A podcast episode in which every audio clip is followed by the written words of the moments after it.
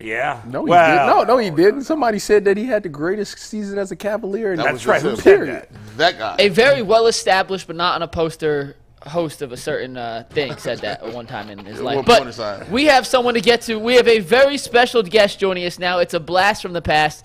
It is our only, the one, the only fantasy expert we listen to, and that is Dave Richard. Dave, long time no see, my man. How you been? I'm doing great, guys. How are you? Good, Dave. How's it going? Did you freeze? Did Dave freeze? Yep. Right off top. Yeah, yeah. Dave froze. Literally said one word. He hated it so much it locked him out and froze. Ah. Uh, give him one. s- Nope, he's back. Dave's back. We got him. I want to know who. Hello, hello. Unfrozen. You're unfrozen. That take was so good, Dave, that it froze our system. That's usually how my takes go. Yeah. Are you- Dave, it's that time of the year. Everybody's going crazy. Jay Jettis. Uh, you got dra- and things have changed so much since when you start, start first started as a fantasy analyst, and I've known you for I don't know, twelve years, something like Something that, like whatever. that. Yeah, really long time. Yeah, yeah, yeah. And even way before that, like it used to be everybody kind of played the same way. Eh, 20 years ago, you everybody kind of had the same rules. Maybe you went maybe you went with a second even I don't even think there were second quarterbacks really back then. It was really just PPR and non-PPR was the only thing. Now there's so much variety between the you know the two quarterbacks or a super flex if you will. Uh, dynasty, best ball, uh, keeper leagues. It's crazy when you write or you make your rankings and stuff like that. Do you just do uh, one list, or do you have to do one for keeper, one for dynasty, one for two quarterbacks? I mean, it's very complicated now. It used to be, like you said, in fantasy baseball used to be the crazy one. Now football is starting to catch up. Yeah. No, my primary rankings, I've got two sets. I've got PPR and non-PPR, and they're for redraft leagues, so just the upcoming season. I, I think we need to do more of that, and I think there should be more of that. I just need to figure out a way to do it more efficiently. But there, there is absolutely a growing appetite for change in fantasy football. Uh, I hear about super flex leagues all the time. Dynasty leagues are growing by the year. Uh, I was just in Canton for for a fantasy football event, and yes, there is such a thing as a fantasy football event. That's right. I was pitched on the idea of a GM league where you have to operate as if you are a true GM. There's a salary cap. You have to balance it. There's trades. That has to be fair as well. Just it's it's crazy where fantasy football can grow to still. That hasn't necessarily been there yet. But for the majority of the people, at least who play on CBS Bowl, they they play in redraft leagues. They keep it simple. It's a fun way to stay in touch with friends. It's a fun way to compete against coworkers or family. You get the idea. That's still the majority of fantasy Right. leagues as we sit here today. Speaking of which, we are doing the second year of the Ultimate Cleveland Sports Show Fantasy League. You see my trophy there. It's not in front of me right now because I normally sit in that seat. But I am the defending champion. Mickey Mouse. Championship. Shocker. Mickey Mouse Championship. Why is it a Mickey Mouse championship? Because you won. I should've- I should've- There's my championship. should've won I that. plan to win it again. G, now, in fairness, G. Bush, who's sitting next to me, he really had the best team. He had the best team, but he but his team choked in the playoffs Cooper when it Kupp, mattered. Cooper Kupp gets injured. Cooper Kupp's injury hurt you, It hurts Yeah. me a lot. but he was gone long before the playoffs, though. and, and that, that brings me to it. You know, I think it like this: like, is there is there an undervalued position before they? You know, people used to tell you, "Hey, stay away from tight ends. You can get one in the waiver wire." Um, now you look at it, and, and if you can get one, you know, they can really pay dividends, especially late in the season. Or things like wide receivers are the new running backs. You know, running backs used to be go off the board. Are there any receivers now where you would consider just those guys are are completely head and shoulders above the running backs, and you want to take those guys available right now? Well, it depends on your league scoring first and foremost. I think it's been made perfectly clear, certainly over the last couple of seasons, that the NFL uh, is not only throwing at a higher clip than they're used to, but they're spreading the ball around, with the exception of receivers that are just dominant at their position.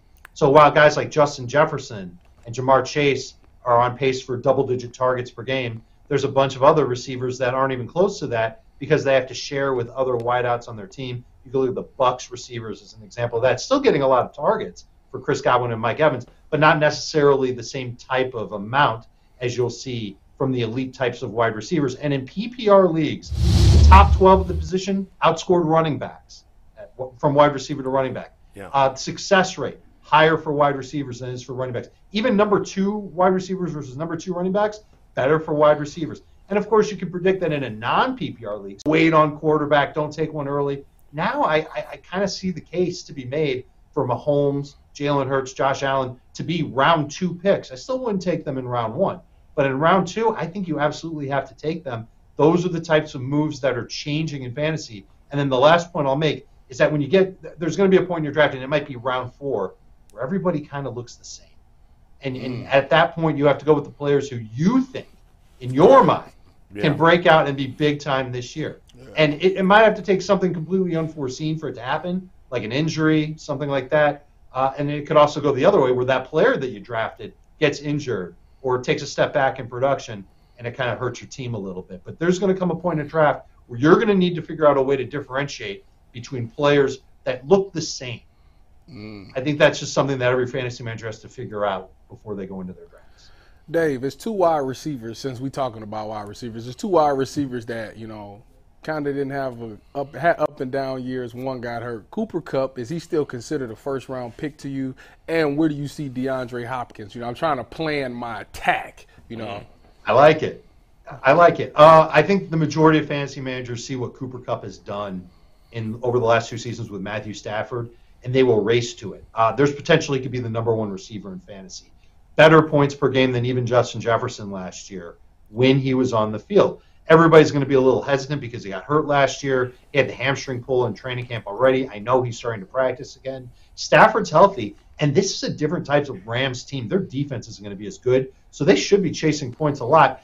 I wouldn't be surprised if he led the league in targets this year. Certainly, targets per game could be as high as 12 targets per game. Wow. I just think that he's going to continue to get open. He's kind of used the same way. Well, actually, it's, it's more like this Justin Jefferson and Travis Kelce are kind of used the same way that Cooper Kupp's been used in LA. That's been that copycat that we've seen from those other teams. And I just see Cooper Kupp as, as a clear first round pick, especially in PPR, maybe maybe late round one in non PPR. You asked about DeAndre Hopkins.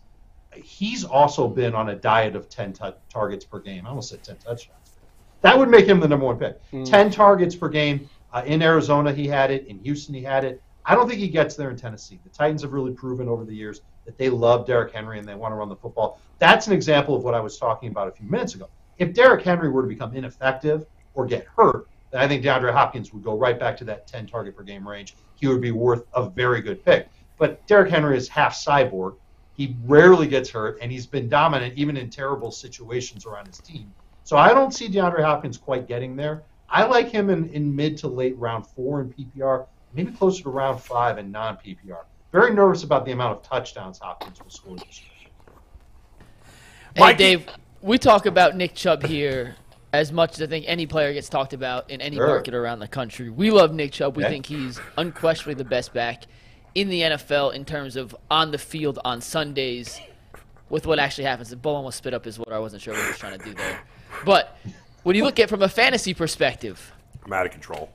is Nick Chubb a top two, three running back? I know he's not the same catches as McCaffrey, but he's so damn good. Is, is he not a top two or three running back in fantasy terms? No. Look, don't hang up on me. I'm going to say no. Uh, and it, it really comes down to what I kind of felt like I saw in that first preseason game against the Commanders and where I think this offense is going. And that's really more what it's about is the direction of Cleveland's offense. Deshaun Watson looked comfortable. He said after the game, I asked him a question about I was there. I asked him a question about whether or not he's more comfortable this year. He said he's way more comfortable. And so I would expect this offense to do something it hasn't done yet under Kevin Stefanski, and that's throw the ball close to like 57% of the time. And that's not even going to be, that'll be like league average this year. And I still think that there's room for that to even go up. I think they ride Deshaun Watson a little bit more. And I don't think that necessarily means that, that Nick Chubb's going to be completely out of the game plan. I think you can still see three targets per game. He had that on average in 2019, probably a higher target per game average when Kareem Hunt wasn't on the Browns at that time. But I, I do worry about Nick Chubb being exactly as good or better than he was last year. And last year was a career year for him. Over 1,700 total yards, 13 touchdowns. Uh, the guy is an electric running back. I just feel like in this era of fantasy, there are a few running backs that have a higher ceiling than him. And, and, and I, that's just what I worry about. Like McCaffrey, I'd rather have him. Ekeler would rather have him. Uh, I've, I've had a chance to see Bijan Robinson in person. I'd rather have him. I think he's going to catch more passes. Where I really get hung up on with Chubb is versus Saquon Barkley in New York, Tony Pollard in Dallas. You could make the case for Chubb over those guys, and that would make him the number four running back in fantasy. I look at him as someone that you're going to take with a with like a top seven pick in non PPR leagues because I'm sure about those carries. I think he's going to get the majority, obviously. But in PPR, I, I still worry about him getting maybe 35 to 40 over the course of the season, and that's not bad. But you're usually looking for in round one a running back to get 60 plus catches over the balance of the season. Dave, you talk about uh, DeAndre Hopkins doesn't matter who he's playing with. That's the case with some guys, but I, I definitely factor it. Like I look at Mike Evans and Chris Godwin. I, with, with Baker as their quarterback, I'm staying away. I, I don't want I don't want Kyle Pitts and Drake London because I don't trust their quarterback situation. I don't want Terry McLaurin because I don't trust Washington's situation. How how big a factor is it for you the teams that have the bad quarterback situations, especially the wide receivers on those teams? Well, first of all, I do think that that DeAndre Hopkins does fall into this bucket Okay. you're talking about because he, he's catch he's caught passes in the past from, from some pretty bad quarterbacks, but he's also caught passes from Deshaun Watson, Yeah. Kyler Murray, and those guys I think are pretty good quarterbacks, especially compared to Ryan Tannehill. Tannehill's serviceable. He's probably better than that. I'm probably downgrading him a little bit, but I just think that the offense in Tennessee doesn't tailor itself to helping Deshaun or DeAndre rather having a big year. You can see where my mind's at. I'm still Yeah. thinking about the Browns. Uh, we are seeing quite a different type of ADP for Mike Evans, just as an example, this year compared to prior years. And you could throw Chris Godwin on that list. You could throw Michael Pittman on that list out in Indianapolis now that they've got a rookie QB there. Uh, I, I kind of agree with you on McLaurin. His ADP is a little bit lower. What if I told you you could get all the receivers that I just named in late round five or later in full PPR? Whereas Evans previously was like a round three pick. Godwin Yeah, was a round three pick. McLaurin last year, I think he was a round four pick. Pittman last year, a round four or round five pick. Fantasy managers have picked up on this. And I, the, the other thing that I think about, and this is how my mind works, is last year nobody wanted a piece of the Seahawks wide receivers because everybody was scared that Geno Smith That's was true. going to be awful. And Geno ended up being great. Lockett was better than Metcalf. Both of them were over 13 PPR points per game. And they helped fantasy managers because they were such great values on draft day. That's true. I'm kind of leaning in that direction in the case of Godwin and Evans. I know that Baker Mayfield isn't a great quarterback, but those guys are going to change their roles a little bit in this offense. And I think Baker can hit him on short area stuff.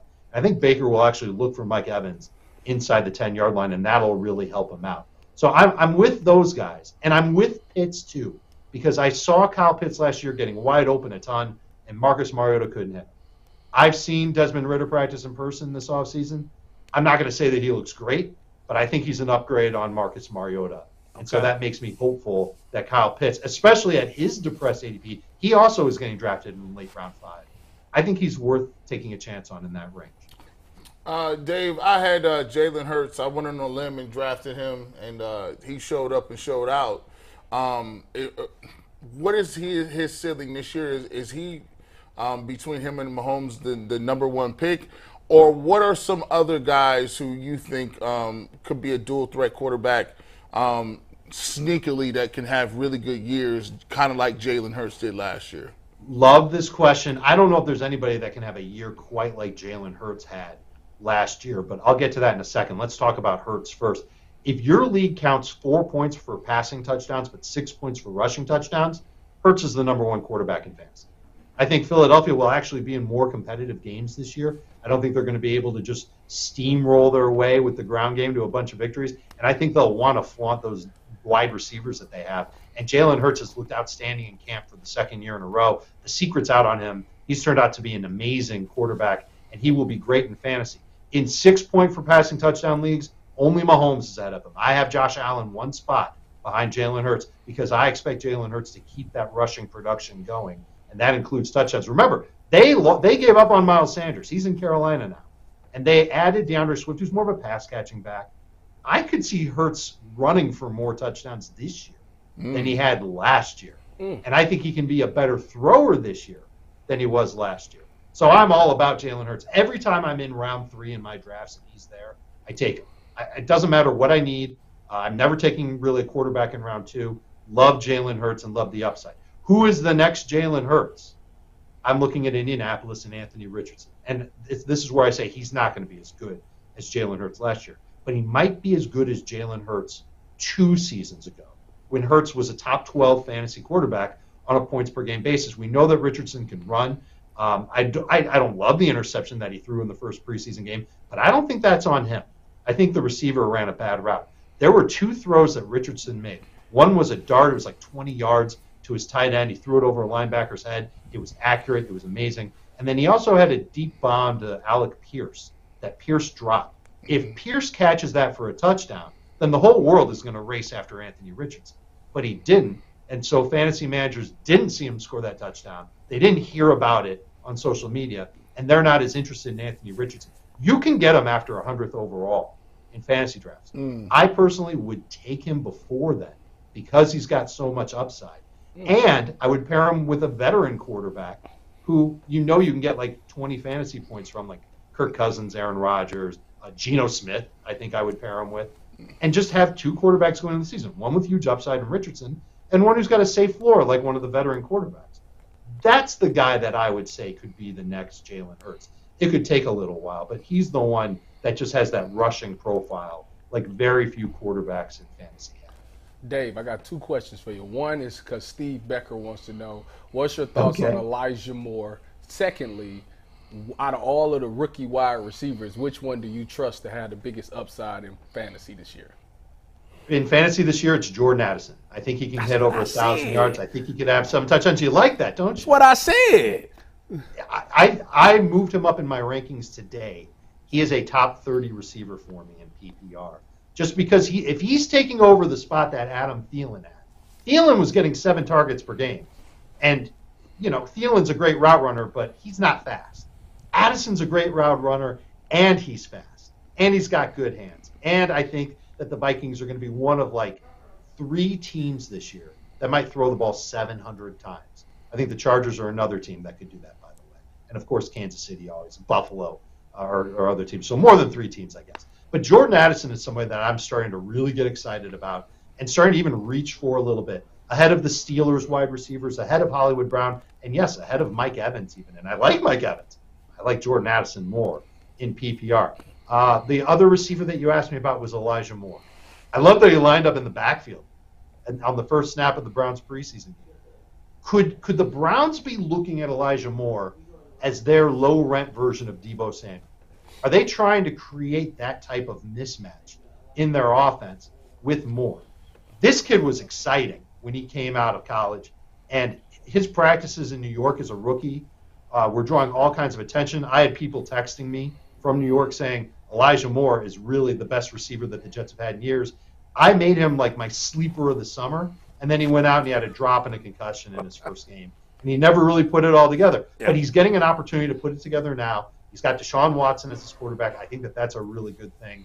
I love the idea of going up to get him. Mm. He's also somebody that I would take before 100th overall in fantasy drafts, which means we're talking round eight, maybe around nine, yeah. in that same range as Sky Moore, in that okay. same range as Juju Smith-Schuster. Okay, Dave, that's where you. Thank you, thank you, Titus Dave. is going thank crazy. You, Dave. He was doing victory as, laps. As if you just said he was a superstar. Yeah, because we had a discussion earlier this about guy. who's the, who's in who if they were if a Browns player was lost for the season besides Watson what would be the biggest loss? He said a lot. We said Myles Garrett, which seemed like the obvious answer, and he said Elijah Moore is the second most important player on the Browns, not from a fantasy standpoint, just from an NFL standpoint. We said he was nuts. Uh, let's see. Garrett would be second. Yeah. Chubb might be third. I, I don't even know if he's fourth.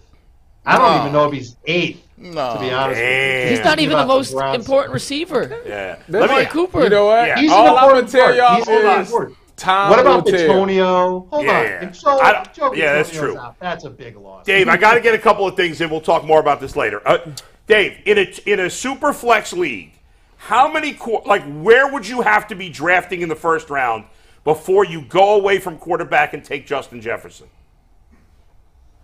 Ninth maybe that low, huh? that I, listen, this is just one of my philosophies when it comes to leagues where you can start two quarterbacks. Yeah. You absolutely should start two quarterbacks, and you should certainly do your best to get two very good quarterbacks on your team. I- If I've if I've here, listen, I've got my quarterback rankings right in front of me. Yeah. Mahomes, Hurts, Allen, Burrow, Fields, Lamar, Justin Herbert, Trevor Lawrence. Those Yeah. are my first eight picks. I don't. I, I will take in in a super flex. I will take all eight of those guys before Justin Jefferson. Nine is Deshaun. I don't know if I can take Deshaun over Jefferson, and I don't know if I have to, because Deshaun might make it back to me in round two, and if That's he true. doesn't, then someone like Tua or Dak, Cousins, they'll they'll make it back to me in round two. But in in that type of draft, I try and get two quarterbacks with my first three picks. Are you t- so you're saying Mahomes number one overall if it's six points for a passing touchdown, Hurts number one overall if it's four points. I mean, it's a coin flip between those two anyway. But eh, no, I mean, not if not if rushing is is uh, Six- favored, because Yeah. Mahomes just doesn't run it as much as Hurts or Allen. Is, are there any guys uh, that you can draft and get a bargain on that you would stash? Maybe Alvin Kamara, maybe somebody who uh, you know you're thinking about. You're like, ooh, last year I took Deshaun Watson, put him on my bench, and end up being a keeper league, so I have him this year. Is there anybody Smart. that you would, you would kind of stash and just say? He may be a rookie or a quarterback might not be up to speed, but like middle of the season, I think he'll come around. We'll put him on my bench. Is a guy that can potentially make a uh, splash. Sure. The the very first name that popped into my head is Roschon Johnson of the Chicago Bears. Loved how he looked in the first preseason game. Saw him practice in June, and the, the co- even though he wasn't really practicing with the starters in June, coaching staff loved him, and I think he's going to get an opportunity to to be. He might be the number two running back in that offense week one. He might be the number one running back in this offense by Halloween. He's a really good player. He's a three down player, very physical. And Chicago certainly would love to have somebody like that, and his efficiency would spike if he's playing the majority of the snaps with Justin Fields. So that was the first name that came to my mind. Here's two more, one at different positions. In LA with the Chargers, Quentin Johnston mm. is is is somebody that I'm starting to target for my benches because I, I think he's already going to see in the neighborhood of four targets per game, and he's got big play potential. Mm. And this is an offense I already said they're a candidate to throw 700 times this year. Keenan Allen's over 30 years old. Mike Williams has had a hard time staying healthy. Johnston could replace either of those guys mm. if it came down to it in that offense and work as an every down receiver. With Justin Herbert as his quarterback, I really like that fit. And long term, he could end up being the best receiver in this draft. So he's somebody that I'm absolutely looking for in that type of scenario. And then in Buffalo, tight end Dalton Kincaid uh, really just started training camp on fire with the Bills. He played five snaps in their first preseason game, didn't have any targets, blocked on three of the plays, chucked a defender to set a pick on another play. I think they're hiding him in plain sight. I think that there's a very real chance that he's the number two target getter in that offense behind hmm. Stefon Diggs as soon as this season. Man, Tyvis, you got a quick one. Wrap us up with the quick. Jahmyr Jahmyr Gibbs for the Lions. Where, where you got him? What is he? Tell me.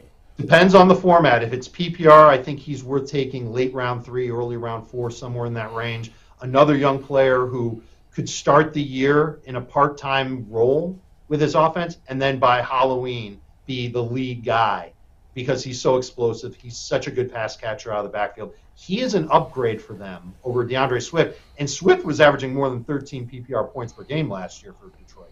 So I absolutely think that he can be worth that type of investment, a top 40 pick, if you will, hmm. in PPR leagues. A little bit lower than that in non PPR, but still somebody that fantasy managers should be very excited about. Dave, great stuff as always, man. Appreciate it. Good to see you. Thanks. Great seeing you, Bull. Good seeing everybody else too. All right, Dave. except There you Mikey go. Dave Thanks, Richard, Dave. fantasy football season is here. Check him out, CBSSports.com. He does a great job. Good columns, rankings, all that stuff. Mikey McNuggets. Dave's our favorite. Real quick, and Dave had talked about winning fantasy championships. He helped Bull win his last year. He helped me finish in last, even though that was my fault. Mm. Not Dave's, but as part of that, we're going to try hooking up Dave with some Browns gear for the upcoming season. And if we're doing that, you know we're going to be using the promo code fanatics.com slash UCSS, buying all our gear with that link to help us help Dave out. Helps us out on the back end. We appreciate you guys. So what you waiting for? Don't be non-swaggy. Be as swaggy as you can for the Brown season. Fanatics has all your best Browns gear moving forward. And with that, it is the return of Coach Tyvis. Tyvis, before we get into the Ronnie Hickman film. Have you missed the Coach Tyvis ro- uh, role? Have you missed doing these kind of things for us and the UCSS audience? Have I missed it? Uh, yeah, you know, I always enjoy being able to educate and teach people things about the game of football. I mean, that's just kind of the person that I am now. So, yeah, I've missed it. Well, we're excited to have you back. We're going to do a lot more Coach Tyvis during the football season. And today, Tyvis, tell us people who we're breaking down. we are breaking down a former Buckeye, you know, safety, near and dear to my heart, the position safety. Ronnie Hickman, who had a really big game. Yeah, it was he had two good plays, but he also had a bad play. So I'll talk about those three plays in totality. Yeah, let's get to it. Uh, here's the first one. It was the first interception of the game for Ronnie Hickman just before the half. Tyvis, walk us through this. Okay, so they come out. It looks like they in cover three you know, it's your typical cover three. You got your hook droppers underneath. You got your buzz players. You got your corners on the top, and you got Ronnie Hickman who's playing in the post. And the thing that I like about this is, you know, he's reading the quarterback. He's getting his depth. When you're playing, when you're playing at that post safety, the number one thing you want to do is you have to read the front tip of a of a quarterback's shoulder. And I'm giving y'all classified information. Y'all make sure y'all tell y'all kids about this too. if you read the front tip of your quarterback, he tells you where he's going with the ball and the way his shoulder. If his shoulder's up, is going deep. If it's flat, that means it's something short. If you look at this quarterback, he's it's turned to the middle, it's, it's cocked up like he's throwing it deep, so you know to get back. Ronnie Hickman does a great job of getting back there, making a play on the ball, playing center field, and he makes a great play on this ball. Would like him to be a little bit more deeper. I think he got, got caught a little bit looking in that backfield and let people get past him because you got to be the last line of defense. But he was able to come through and make a play on the ball, so it's, it all worked out from there. Give credit, give credit to the pass rush too. We have the second angle of this Tyvis, so we'll play that for the people here. Anthony, you can take that. This is the all 22 version, Tyvis. If you want to walk us through what you're seeing here as well.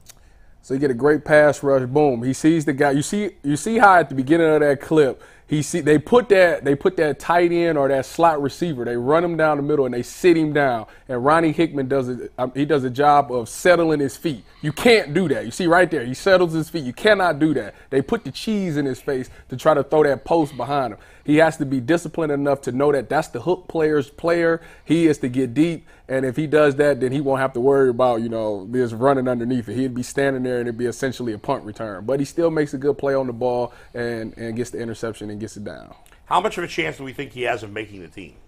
Well, after the, after I mean, Bubba after, after Bubba Bolden went down, and after making two plays like this, if he finds some value on special teams, he will absolutely make this 53 man roster. Told you. Mm. Hickman.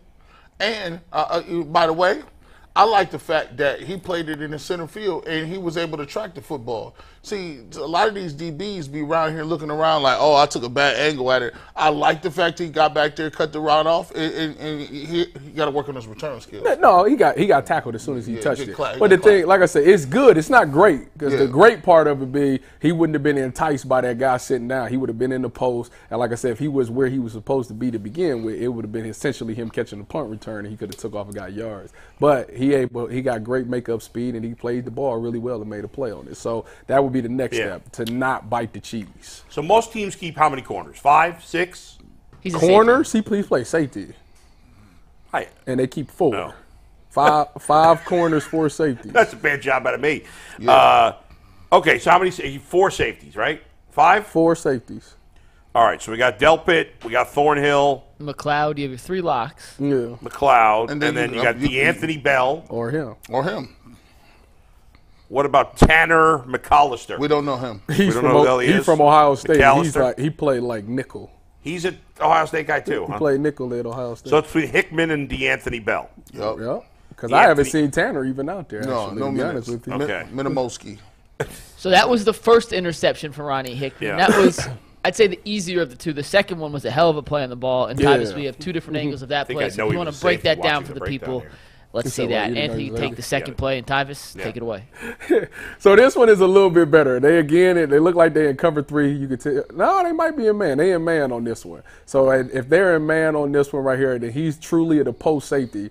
And they're in the red zone, so you don't really want to go into the end zone, which he does a great job selling his feet right there. Makes a clean break, Well, I would like Nice his would like his feet to be a little bit more tighter, but I'm nitpicking on that one. But you can see the break and drive on the ball. He comes straight down, attacks the ball, and rips it from the defender. That right there is stuff that gets you on the 53 man roster right there, making plays on the ball. Because like G like G Bush just said, you know, DBs don't play the ball well. This is a kid here who knows how to play the ball and, Yeah. and knows how to finish. That's the thing. You can get there, but a lot of people don't finish. And he finishes by snatching the ball out of his hand, rips it away while they on the ground. So, because you know, if you catch the ball with the wide receiver, if y'all simultaneously catch it, it goes to the offense. He does a great job of ripping it from him, taking the ball, so it's clear an interception. He do stuff like this and continue to make plays like this. Then this will definitely land him on the 53 man roster. What do you mean when you say you want him to be, keep his fight his feet his feet, tighter? his feet. So when you look at his back pedal, Yeah. his feet kind of gets wide a little bit. Ah, and what happens when you get wide is you step under yourself. But if you keep them close, it's boom, boom. It's a one-two thing. Now don't get me So wrong. you, when you say get under yourself, you mean like kind of lose balance a little bit? yeah, like you step in the bucket. You know, you step right. your, your weight so back. you're not as a,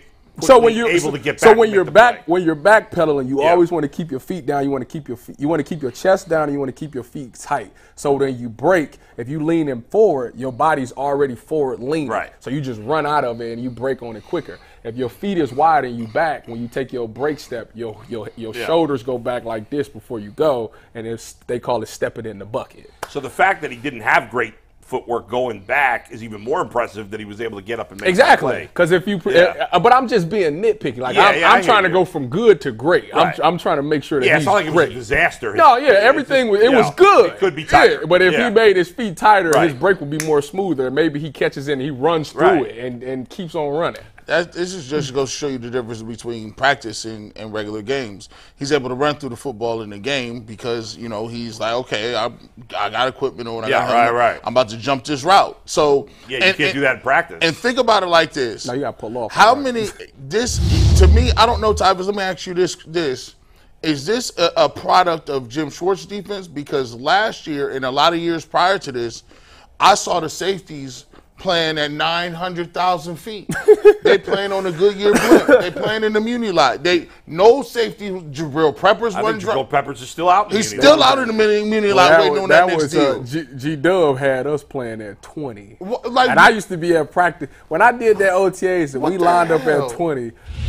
They un- they walked us through why they did it, and I and I understood why they did it, but I'm like, But if is- you scared, go to church. Cause, because the way they did it, so G Dub's defense was Gregg essen- Williams. Gregg Williams, by the way. Oh Gregg yeah, I'm sorry. Yeah, GW is Gregg Williams. So Gregg Williams' defense, by the way, is cover two based. Okay, and the difference between him and everybody else is everybody else pretty much runs cover three as a base. Okay, so you got your linebackers and your down safeties kind of setting the edge. Well, in G Dub's uh, defense, your corners is the guys who keep contained. Yeah. Okay, and obviously in cover three, they're out of there. But in cover two, they're setting that hard edge, so nothing gets past them. And you're okay. Their their corners can play aggressively because the safeties are are 20 yards off. So if anything happens, the safety should be right there to be able to erase it. Whereas in cover three, you got to stay on top of all your routes. That's kind of what they teach you. Stay on top of the routes. So that's why they slide you off at 20 because if something, if the corner makes some mistakes or sees something wrong and they fire and take off and it's a pass, you can erase it. That's why they lined us up like that. I, oh, I oh. hated it, but that's what it, it, it was. What it was. Why, why would you put the onus on the smallest guys on the field? because you want to be aggressive on the run game. So so the way okay, so corner at playing cover two corner is like this. You was lined up inside, but you was looking in the backfield. So if you thought it was run, you could take off right now. It ain't no read steps, nothing. Take off and set the edge right now, because that means that you set the edge. They can't get outside of you. They cut it back, and all your linebackers and D line is right there. But if it's a regular cover two, obviously you you press you press the guy up and you you hinge back and then you come up late. But with G Dub, you off, you inside, and you pretty much looking at the backfield. And as soon as you rerun, you got the right to just trigger because you covered because the safety got your back if you if you wrong. That's the way they looked at it. I guess I would rather have my. I don't know how we got on safety. G. I don't even know how we By got the- on G Dub. But yeah. By the way, I was watching. Uh, I was in a, one of one of these uh, Instagram spirals again yesterday. Of course. reels. the rabbit hole. And one of them, I love watching these videos from Travis and Jason Kelce. They, they have some They're awesome. Oh, yeah. hilarious stuff. Uh, one of them was talking about how often they, they use soap and shampoo, whatever. But this one time they were actually talking about football, and Jason, I was surprised. Jason Kelce said he He said, including quarterback. He said cornerback is the hardest position in football. to It play. is. Because you do everything backwards. It is. And just that you can't, you lose the guy for a second, you're done. Yeah, yeah. There's you. you you're gonna get beat. All You wouldn't think an offensive time. lineman would say I got that. one more play to break down. Yeah, Yeah, oh, speaking, yeah. of, speaking of getting beat, we Yeah, talked about about to say, two y'all very impressive plays laid from it Ronnie right Hickman. on. There you go. This was a great transition. He was not a flawless game from the Ohio State rookie. And Tyvis, you can break down this. We have both angles, the all 22 and the broadcast angle. We'll start with the broadcast angle, but this is Ronnie Hickman trying to guard Jahan Dotson. Yeah, so this is the thing that gets me about, you know, Jim Schwartz's defense. Our safeties That was that Delta play. listen, couple weeks ago. Listen, so, so the thing about our safeties is you have to be able to check. At, at times, you're gonna have to be able to check receivers as well. Usually, in NFL defenses, safeties are protected because they're checking tight ends. But in Jim Schwartz's defense, as you know, Malcolm Jenkins had times where he lined up on wide receivers. So for this particular route right here, why did this play go bad? Because they came out there in man to man. So when they run man to man, how they run it, and how typically a lot of people run their one coverage, their cover one is that you play have outside leverage. You, you play on the outside shoulder. So if he runs an out route, you should be all over. If he runs a corner route, you should be all over it. Well, in this particular route, Jahan Dotson does a great job of selling that over route. And what happened is Ronnie Hickman understands the, the speed that Jahan Dotson got. You see how right then off the snap, he didn't even take no read steps or nothing. Jahan Dotson was on him immediately. So what does that mean is now I need to get on my horse because if he runs this over route, I ain't gonna be able to get there. So Ronnie Hickman in his mind is thinking I need to cut this over route over. He didn't play it. He didn't play it the way he should have played it. If he would have just stayed on the outside pad, even if Jahan Dotson beat him on the over route, it's a post safety right there on the post route, and it's a whole player linebacker right there. So you got inside help. They tell you that you have no help, but you can see that linebacker backing up right there. Yep. Boom. So you got the inside help. Tell at least he's not going to cut the route, but he's going to buy that time. So the quarterback's going to look, hold the ball for a second because I can't throw the Yeah. whole shot. So it'll buy you time to catch up. So on this play, Ronnie Hickman just get caught guessing Yeah. on the route. Jahan Dotson does a great job breaking that thing back out on the out slash seven cut. They Yeah. got to do a way better job of tackling because D'Anthony Bell and Ronnie Hickman does a horrible job tackling right here. If at the worst, I don't care if you get it down on the one yard line. You defend every blade of grass because you never know what Yeah, happens lame on the one yard line. It's That's been right. so many times people have had a goal line stand, which would have been huge. It would have been a nail in the coffin for the Washington Commanders. So he, they got to do a better job of getting them down. Well, we saw the Browns unable to score inside the five on their first drive. Exactly. So you, never defend know. You- every blade of grass. I don't care what. You always give your defense a chance to come out and play defense. And and I think your point is on that play, right? Better better to lose them in the middle than on Exactly, the outside. because you got help. All Yeah. your help. They tell you in cover one that Right. you have no help. That's a lie. In Yeah. cover one, you have help. You have a post safety and a hook player. All right. And in cover zero, you on your own. Excellent analysis from Tyvis there. I uh, by the way, what are your thoughts on touchdown and sack celebrations from veteran players in the preseason? Are we okay with that? Do you think, Woody? Yeah. Why All not? right. Well, it's the thing, and when you playing, you, you got to be in the whole atmosphere to pass. So you're just in the moment. Yeah. You're not thinking it's a preseason game. It No, no, because it's all. I it's a understand with relief. young guy. Well, you got to think about this, especially on a sack. It's a Yeah. relief for a sack because you go in all these practices, you can't Yeah, touch yeah. the quarterback. That's true. They That's getting true. double team. You can't get home. They three stepping you. Ball coming out quick, and you finally get that sack. Man, it's a par trois. Yes. Mikey McNuggets. Tyvis, you're not here tomorrow, so I want to ask this to you. Bull and G will talk about this tomorrow, so just let Tyvis go. But Okay. Hickman had a breakout performance against Washington. What do you want to see from him tomorrow night, as in that next progression that he needs to take to make this 53-man roster? You talking about Ronnie Hickman? Yes, correct. Well, I think I just he just need to continue to be where he needs to be. You know, so like how I was saying on them post routes, he was caught just a tad bit short, and, he, and it was his his playmaking ability that kind of saved him. Well, now they pointed that out. If we if they if a good coach has gotten him and did film session with him, they're going to tell him.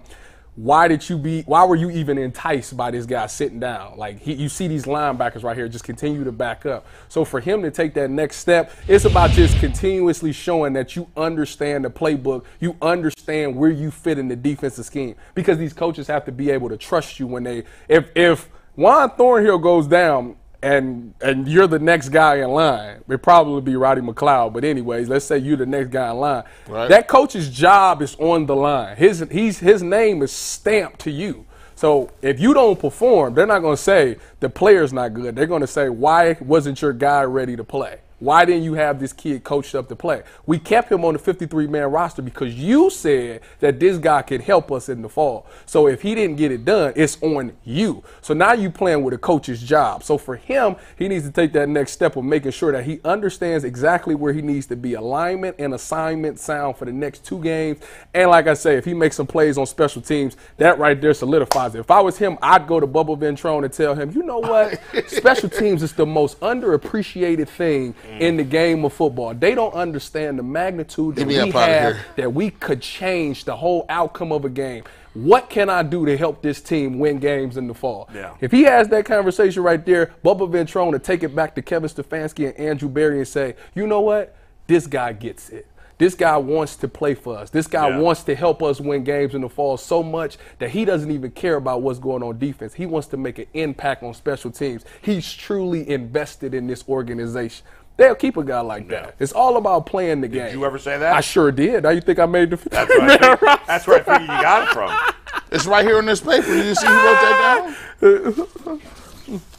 Mikey McNuggets. Go All right, one last fast read before we get to our last two topics of the day. But tonight, the next edition of the Behind the Glass podcast airs around 7 o'clock. Myself, Anthony Earl, previewing tomorrow's preseason game between the Browns and the Philadelphia Eagles. What we expect from DTR, Dawand Jones, Cade York, and some others. So make sure you guys tap in tonight around 7 o'clock. We will be doing it a little different this time, but I promise you guys Yeah. will enjoy it. Couple, couple of quickies before we get to the Shoot. third top 32. Tyvis, do we want to discuss why you and I for a minute giggled during Dave Richards' interview, or should we do that off the air? No, we can talk about it. I missed it, so please enlighten me. we can talk about it. Do you want to? Or you Go want- ahead. Go ahead. Go ahead. Gee, do you know why we were laughing? Go ahead. I was looking at y'all. I missed that one. Had nothing to do with Dave. it's because Jay, Jay, Jay, G bit his fingernails and spit it, I was spit out the finger. And then I just had, we both heard, heard it. And I looked at Tyvis and I looked at each other. And then we started laughing. and I was like, and then I was looking like, what are they laughing at? That wasn't even laughable. Like I was like, what happened right because there? it was just wild that it just right past our face like that. Like, I look at It's, Tyvis it's and a big week for G guys. Let the man bite his I know, it was, but it was funny. It was a good one too. It was one I've been, trust me, we know. it was it was one I've been trying to get for a while too, bro. know. I'm like, man, I don't want to like it's the one of them long ones. I'm like, oh yeah, this is great. Let me savor this. Back in the day, I used Yeah. to think when people used to spit sunflower seeds out, I Yeah. used to think those were nails. Oh, really? Yeah, I'm like, dang, these I mean, dudes' I nails guess- is I crazy. guess Jeez. that, yeah. Depending on uh, how you crack it. The second, though, because Tyvis wasn't here for this. So last Friday, we did this draft mm-hmm. where we drafted like team names of sports of sports teams to make the best force to fight aliens. Right, Right. right, right. You understand what I'm saying?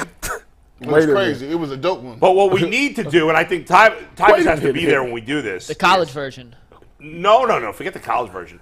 Is sports media personalities in Northeast Ohio. Okay. Like draft a, a team of sports media personalities Okay. to be your team. Uh, uh, More not fighting aliens. More like if there was a a a fight between these four teams, which team would you want? You know what I mean? Oh. I think Tyvis would have fun with that too. I, I know I would love to do that. We will do that. We We'll have do Tyvis involved. Tyvis, hold your thoughts on that until we uh, Yeah. figure out Anyway, who's that's coming up at some point. and who's for- ineligible. But we Yeah. do have to get to this right now, and that is the continuation of our 32 and 32 series. And we're at the halfway point, number 16, and that is a guy who has been appreciated at Technically, times. the halfway point is between 16 and 17, but all right. We, we didn't use his full name because it's too long. So number 16 is JOK. The abbreviated version 16 and a half. The full name is 16. So this is exactly the halfway point. And Bull, yes. he's the highest linebacker on the Browns on this list. yeah. The three of us were in consensus that he is the most important linebacker on this roster.